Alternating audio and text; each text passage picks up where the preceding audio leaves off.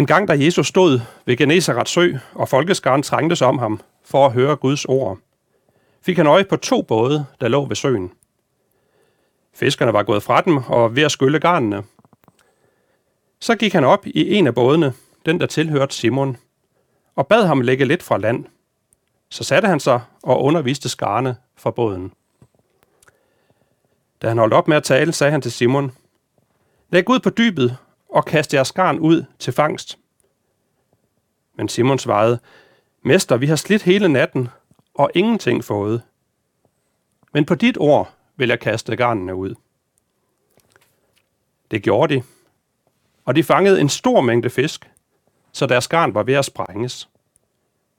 De gjorde tegn til deres kammerater i den anden båd, at de skulle komme dem til hjælp, og de kom og fyldte begge både, så de var lige ved at synke.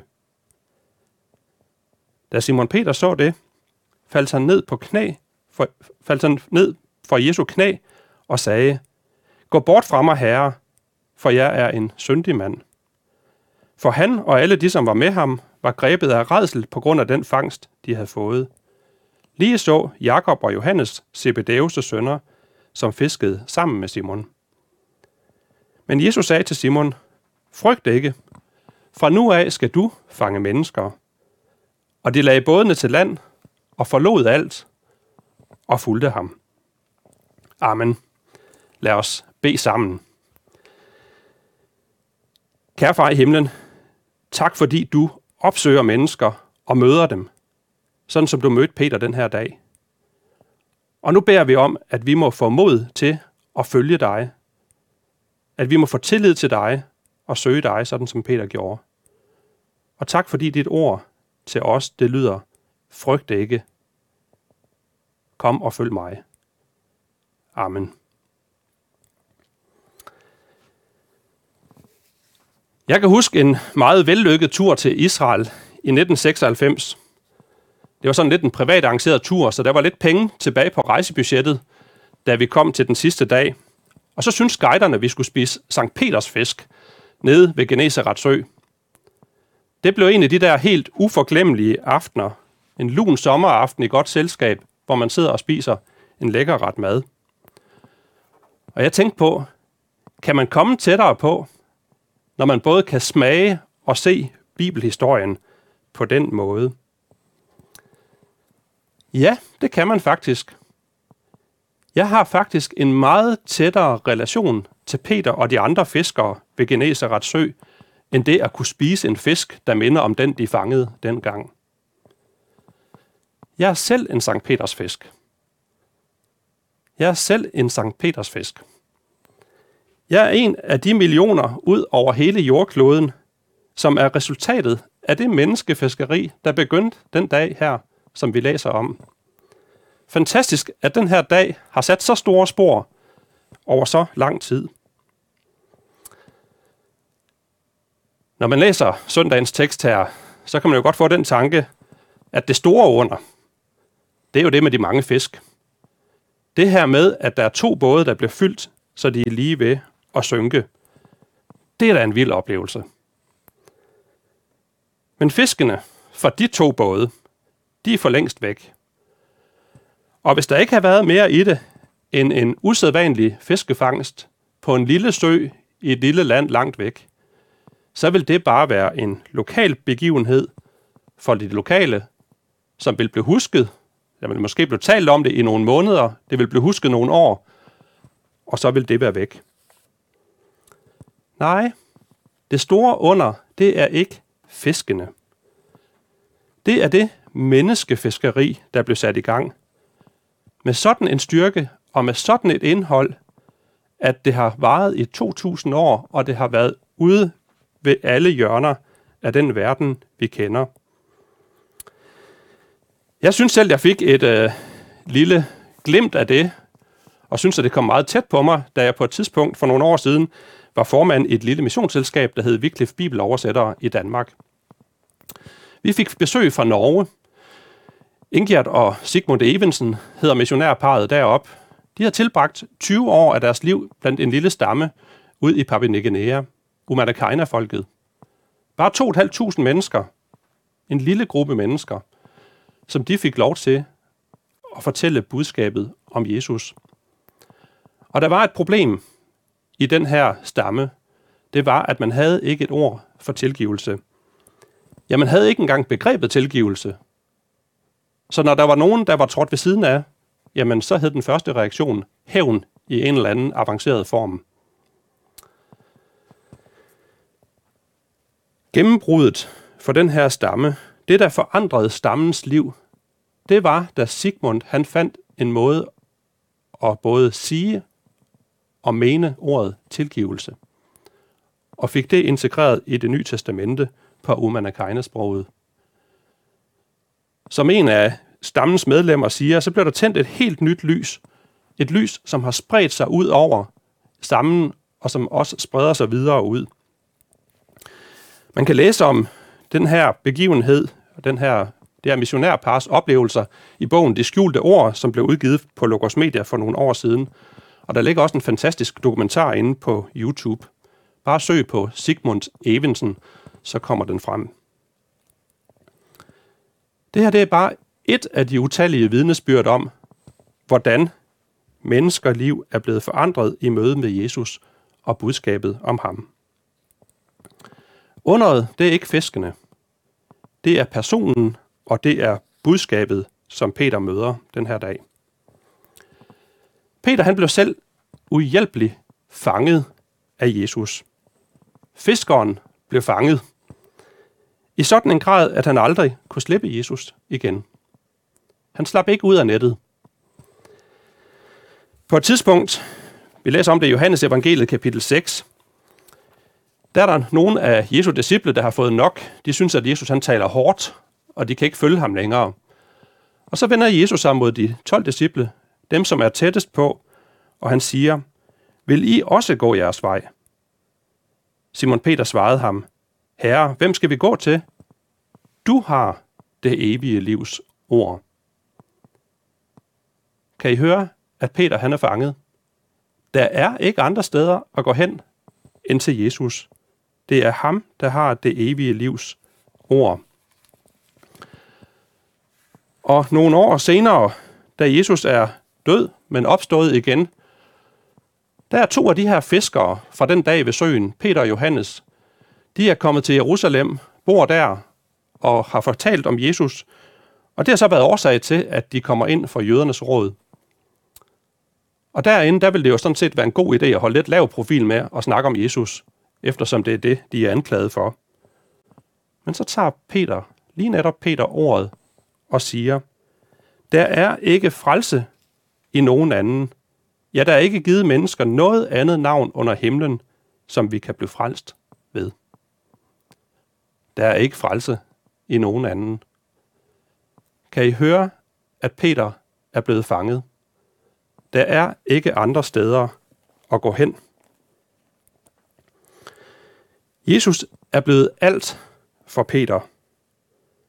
Peter må blive hos Jesus. Jeg er ikke den store lystfisker, men jeg har da oplevet at forbide nogle gange, og har jo også set, hvordan fisken den spræller på sådan en line, og det kan være en ret voldsom begivenhed at trække en fisk i land. Er det sådan, vi skal tænke om menneskefiskeri? Selvfølgelig kan der være dramatik, men faktisk så er menneskefiskeri nok langt mere ligesom det, der skete på søen den her dag. Fiskene de blev draget ind mod fiskernes både, fordi Jesus han gjorde et under. Og sådan er det også i fiskeriet af mennesker. Det er et under, når vi bliver draget til Jesus og lader os fange af ham. Tilbage til teksten. Der er en proces i det, det der sker den her dag. Til at begynde med, der er Simon Peter bare en hjælp som mand, der stiller sin båd til rådighed for Jesus i de timer, hvor han alligevel ikke skal bruge den. De er jo optaget af at rense deres garn. Det er der ikke noget farligt ved.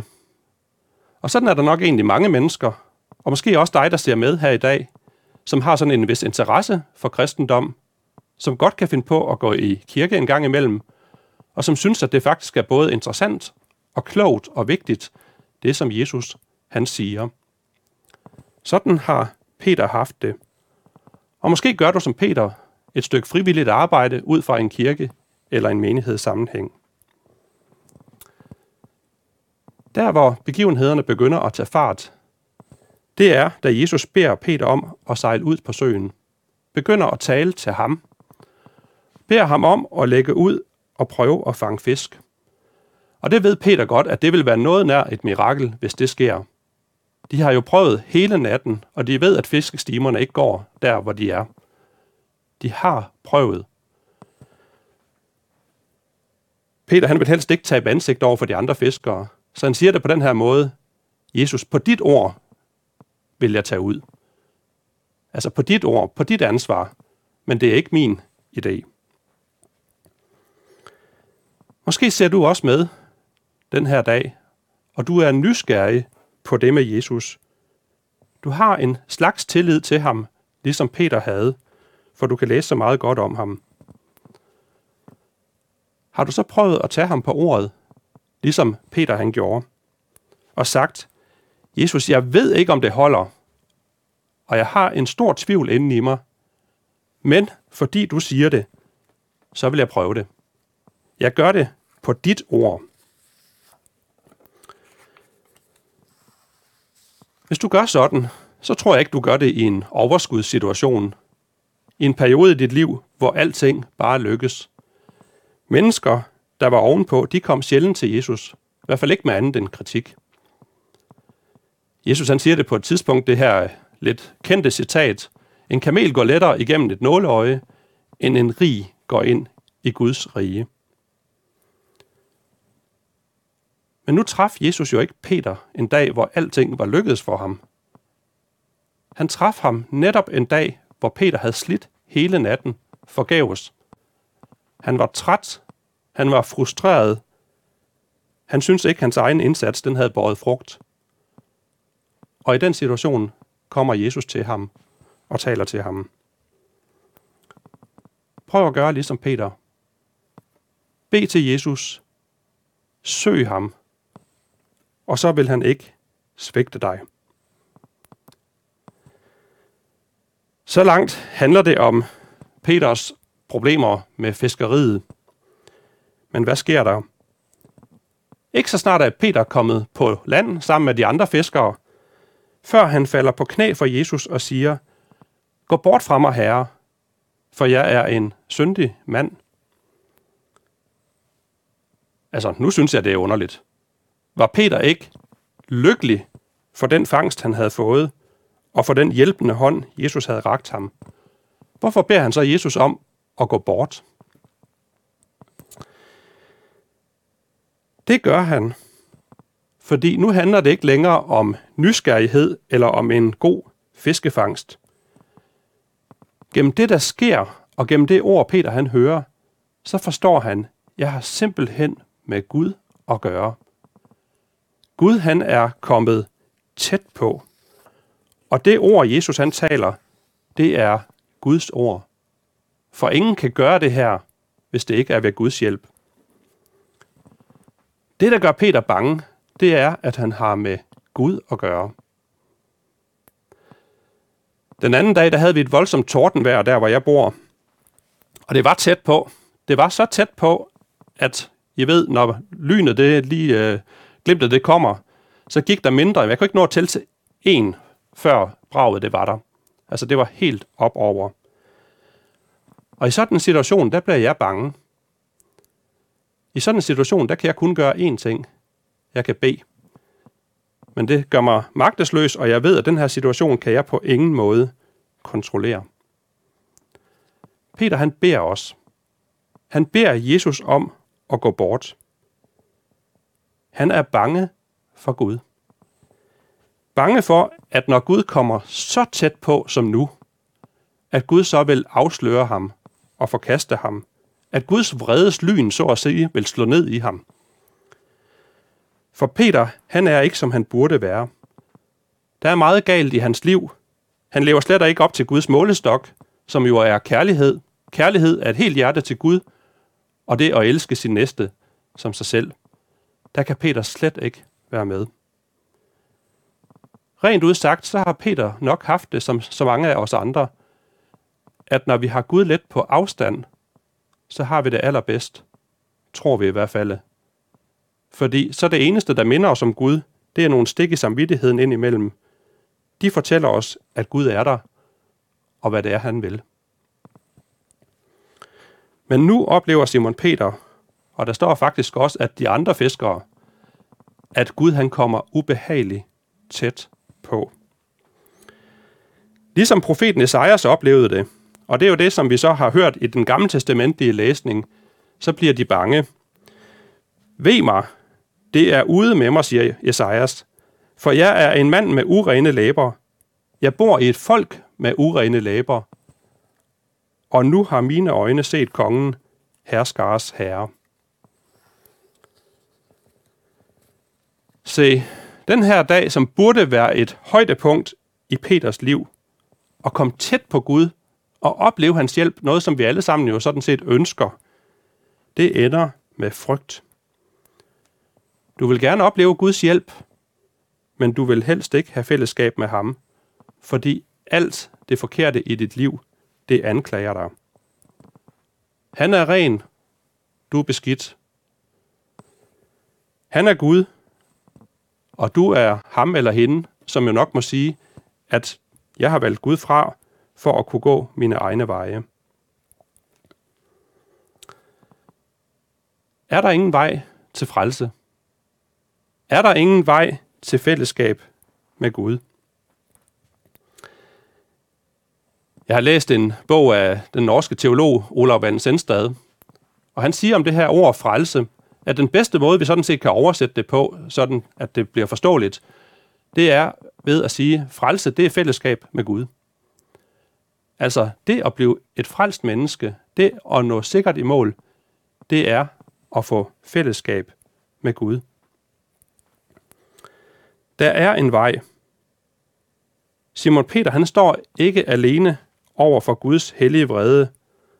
Han er der sammen med Jesus. Og hvad siger Jesus? Han siger, frygt ikke. Jesus han gør ikke, som Peter beder ham om. Han går ikke bort fra ham, fordi han er en syndig mand. Nej, han kalder ham til frelse, til fællesskab med Gud. Jesus siger, frygt ikke. Hvordan gør han det? Er det bare sådan lidt udglattende, som siger Peter, Ej, det er ikke så galt med dig. Det skal nok gå i forhold til Gud. Du behøver ikke være bange. Når alt kommer til alt, så vil Gud nok acceptere dig. Nej, når Jesus han siger, frygt ikke, så ligger der noget meget, meget dybere i det. Der ligger det i det, at Jesus han siger til Peter, du behøver ikke frygte for at komme tæt på Gud og komme ind under hans vrede. Fordi på et tidspunkt, så vil jeg tage den vrede på mig. Peter, du slipper. Jeg blev ramt. Og det var det, der skete, da Jesus han hang på korset. Udstrakt på et kors. Forsvarsløs med navlerne i sine hænder og sine fødder. Der blev Jesus ramt af Guds vrede. Det, som Peter han var bange for den dag ved søen, det, som gjorde, at han sagde, Jesus, du må gå bort fra mig, for jeg er en syndig mand, det tog Jesus på sig. Og derfor kan Jesus sige til Peter og til dig, frygt ikke. Du behøver ikke være bange, fordi Guds vrede, den ramte mig. Se, nu er vi inde ved underet i det, der skete den dag ved Genesarets sø. Nu er vi inde ved underet. Det handler ikke om fiskene, men det handler om det her budskab, som rækkes til Peter og som rækkes til mennesker på tværs af 2000 år og på tværs af verdens kulturer, at der var en, der gik ind under Guds vrede og tog den på sig. Det var Jesus. Er det så underligt, at Peter han blev fanget af Jesus? At fiskeren blev fanget? og siger, Jesus, du har det evige livs ord, og der er ikke frelse i nogen anden. Hvorfor? Jo, fordi Jesus bar dine sønner. Peter kan ikke undvære Jesus. Skal han stå alene over for Gud, ja, så er han en syndig mand. Men står han der sammen med den Jesus, som han blev fanget af, ja, så står han der sammen med den, der har benådet ham.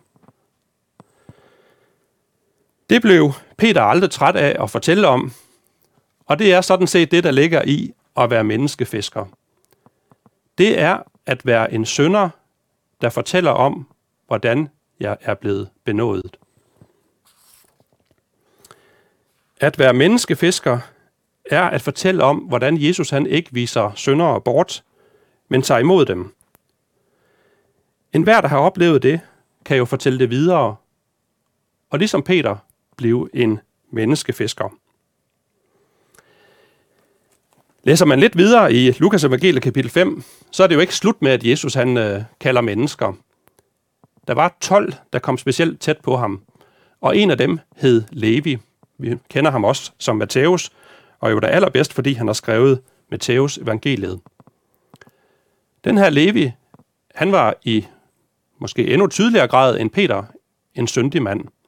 Han var nemlig en toller og krassede tolv og skat ind for romerne, og dermed var han jo sådan set i lommen på fjenderne. Han var ikke populær, og han gjorde mange ting åbenlyst forkert. Og så alligevel så kommer Jesus forbi hans tolvbod en dag og siger til ham, Kom og følg mig. Og da der så øh, ligesom kommer et røre over det, fordi det er jo helt forkert, det Jesus han gør der, så siger Jesus det så klart. Han siger, de raske har ikke brug for læge, det har de syge. Jeg er ikke kommet for at kalde retfærdige, men syndere til omvendelse. Se, det er der noget af en programerklæring for Jesus. At det er syndere, han søger. At det er syndere, han er kommet for at kalde. Det, at Peter var en syndig mand, det, at Levi var en synder, det diskvalificerede dem ikke til at blive menneskefiskere. Faktisk er det deres kvalifikation. At de som syndere får lov til at komme tæt på Gud. At de får lov til at blive benådet. At de får lov til at have fællesskab med Jesus. Så er der ingen af os, der behøver at sige, jamen Gud kan ikke nå mig, eller for mig dur det her ikke. Det her budskab, det er for alle. Der er sket, sket meget med fiskeriet de sidste 2.000 år. Det er nok de færreste. Ja, der er der steder rundt omkring i verden selvfølgelig, hvor man bruger små både, men der er også steder, hvor man bruger store trålere, og hvor fiskeriet fuldstændig har ændret karakter. Sådan er det vel også sket med menneskefiskeriet. Jeg er selv ansat i en lille organisation, der hedder Kristligt Arbejde blandt Blinde. Vi har 100 års jubilæum i år. Og når jeg tænker på, hvad der er sket i løbet af de 100 år, sådan teknologisk set, at man begyndte med punktskrift, så gik man videre til spolebånd og kassettebånd, og i dag der er det digitale medier, vi bruger. Jamen så må man jo sige, at fiskeriet har ændret karakter. I dag der står jeg og prædiker her, du ser det online, du ser det på en skærm. Jo, der er sket meget. Midler og metoder skifter. Men indholdet kan ikke skifte. Det er sønderes vidnesbyrd om mødet med Jesus.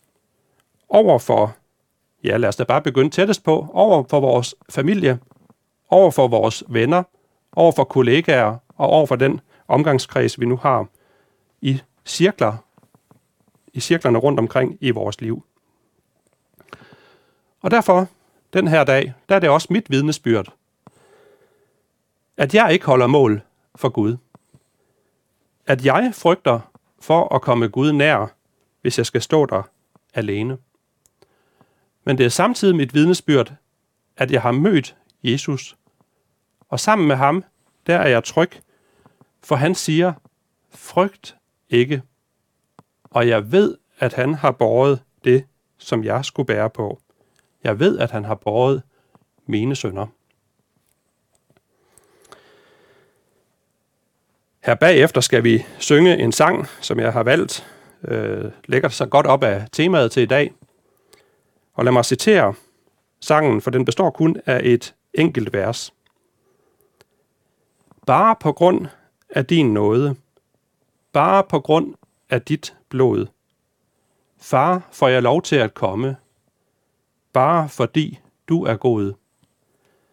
I dine kærlige arme er noget at få. Tæt ved dit bankende hjerte får jeg lov at komme nu. Jeg synes, det er fantastisk. Bare på grund af din nåde. Bare fordi du er god. Og så den anden sidste linje. Tæt ved dit bankende hjerte. Du kan have fællesskab med Gud. Du kan komme tæt på Gud. Du kan leve evigt sammen med ham. Og det kan du på grund af den Jesus, som sagde, frygt ikke til Peter, og som sagde, følg mig til Levi. Det samme budskab, det lyder i dag, det er stadig gyldigt, og det bliver talt til dig og mig. Lad os slutte med at bede sammen. Kære far i himlen, tak fordi vi får lov til at være dine børn. På grund af Jesus, at vi får lov til at høre til hos dig, så tæt som i en familie. Tak, at du aldrig vil slippe os eller forlade os. Og tak fordi, at det her budskab gælder syndere, som falder og som svigter, men som du alligevel bruger i din plan og i dit rige. Gå med os i vores liv.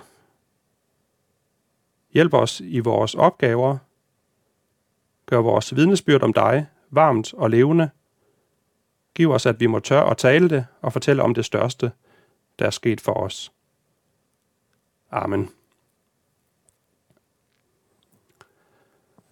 Og så vil vi høre velsignelsen, og jeg vil bruge den agnitiske velsignelse. Herren velsigne dig og bevare dig.